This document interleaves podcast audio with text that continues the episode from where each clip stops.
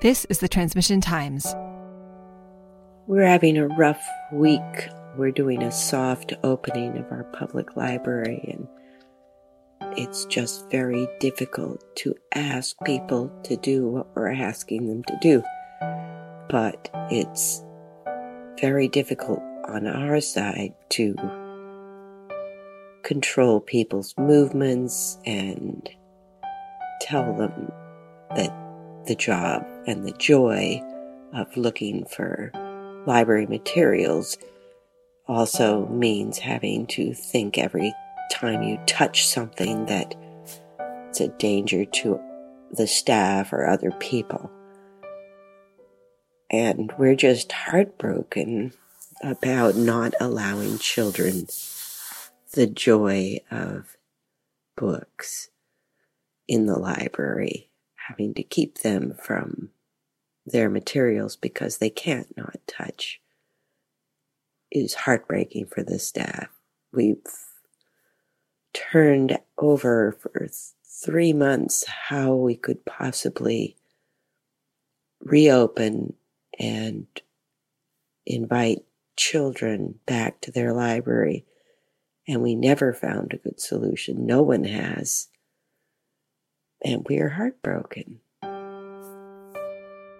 On March 11th, 2020, I put my dog in the back of the car and left New York City and drove up the Taconic Parkway to Williams College to watch my son, who was a freshman, play with his lacrosse teammates and what was supposed to be just the fourth game of the season, but which became the last game of the season after the game, my son came off and I gave him a hug and the other kids came off. And then there were a few seniors still on the field and the last kid off the field was number 13, a long stick midfielder who had just four games had shown why he was one of the best in the country. And he had bags of lacrosse balls over his shoulder, his sticks, his helmet still on, the black stuff under his eyes and tears streaming down his face. It was heartbreaking. Now, when the numbers are clearly rising and people already are starting to know people who have it, and it's not just the asymptomatic forms that you hear about, it's people being intubated, and it's like it doesn't sound like a good situation. And there's sirens like every few minutes you hear an ambulance in the city so it's not like you can forget about it or like say that it's a complete lie because it takes like a big belief to believe that in these circumstances. Last week, they were talking about the number of cases going up in Arizona, and I was at work, you know, we were all talking about it, and a lady I work with who's in her 40s and she's been wearing double masks, you know, the mandatory cloth mask that we all have to wear over an N95 mask. And she just looked at me wide eyed and she said, Diane, I'm so scared. And I just felt so bad because she's really healthy. She's in her 40s. She's not overweight. She doesn't have high blood pressure or diabetes or anything. She eats a really healthy diet. I've seen what she eats. And she takes really good care of herself and she's absolutely terrified. And I just talked to her and said, you know, you're going to be okay. If you get this, you might get really sick, but you'll be okay. And she looked at me just with clear doubt in her eyes. For me, it seems very mathematic I can see like a domino effect can go off. If we go at a cabin, even if we rent the whole cabin and we go with six friends, let's say, so that makes eight people that you trust, they don't go to work or like they work from home. But each one of them, including myself, does expose themselves in different ways. I expose myself through going to a dentist. I have like a problem with the tooth that I have to keep on going. I think I've been like six, seven, eight times now.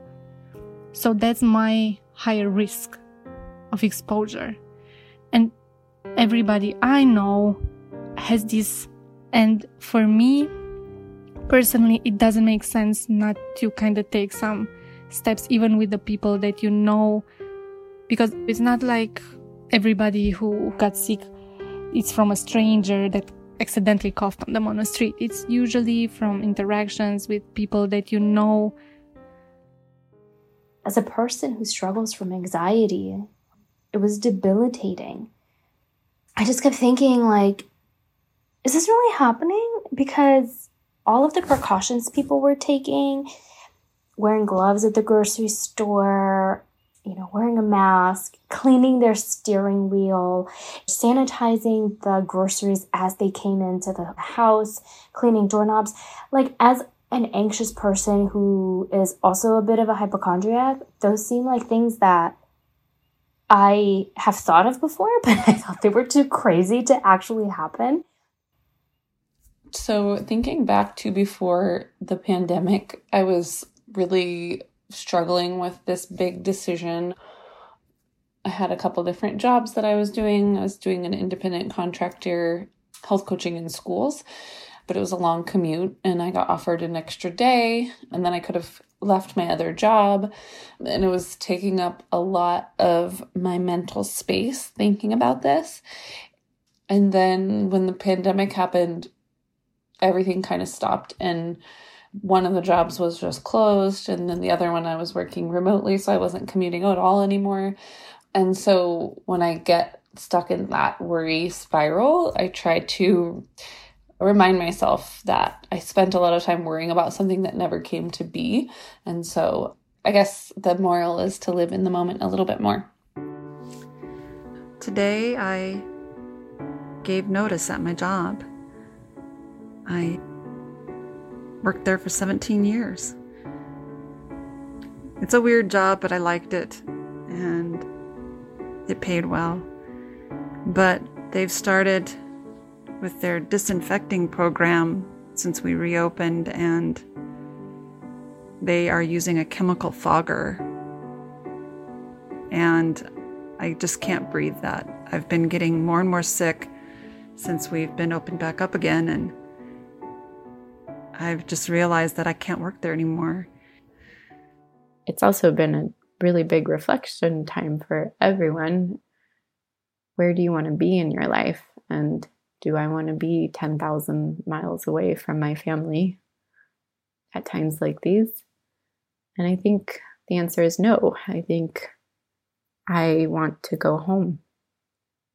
And uh, that's been a really big reflection for us at this time too.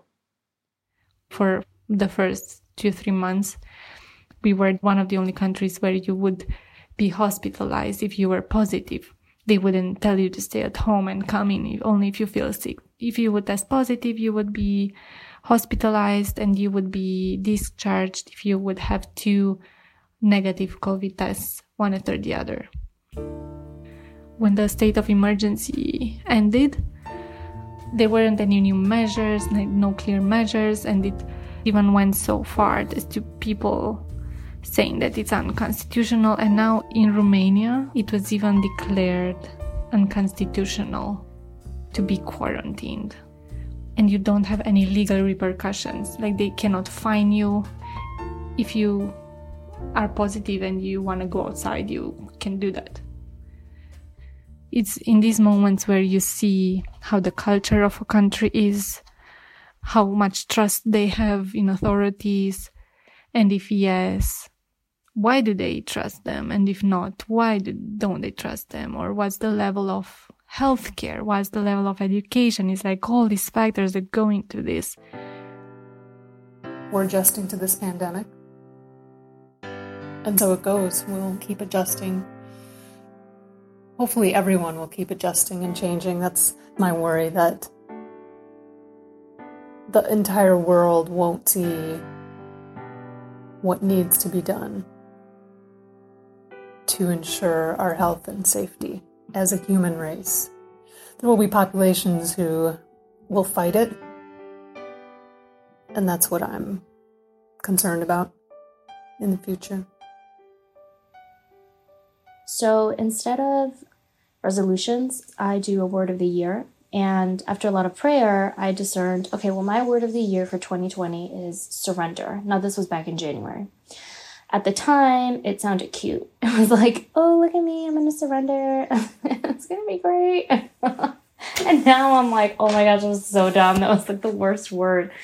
But that's not true. It's, it's been a very fruitful year. This is still the first wave. I'm feeling this first wave will last a year, if not more. And the next wave, it's going to be a new virus. It's going to be here in less than 102 years. I say 102 years because I'm thinking of the 1918 flu pandemic that happened then that wiped out huge populations. It's not going to be another 100 years. It's going to happen more and more frequently. So I want to remember surrender. I want to remember what it feels like to lay on the ground, just be under the radar, and just let things happen and go over you. And what it's like to be in that ocean with the waves crashing over you, and you're not drowning, you're just floating, maybe just treading water. But you're not drowning.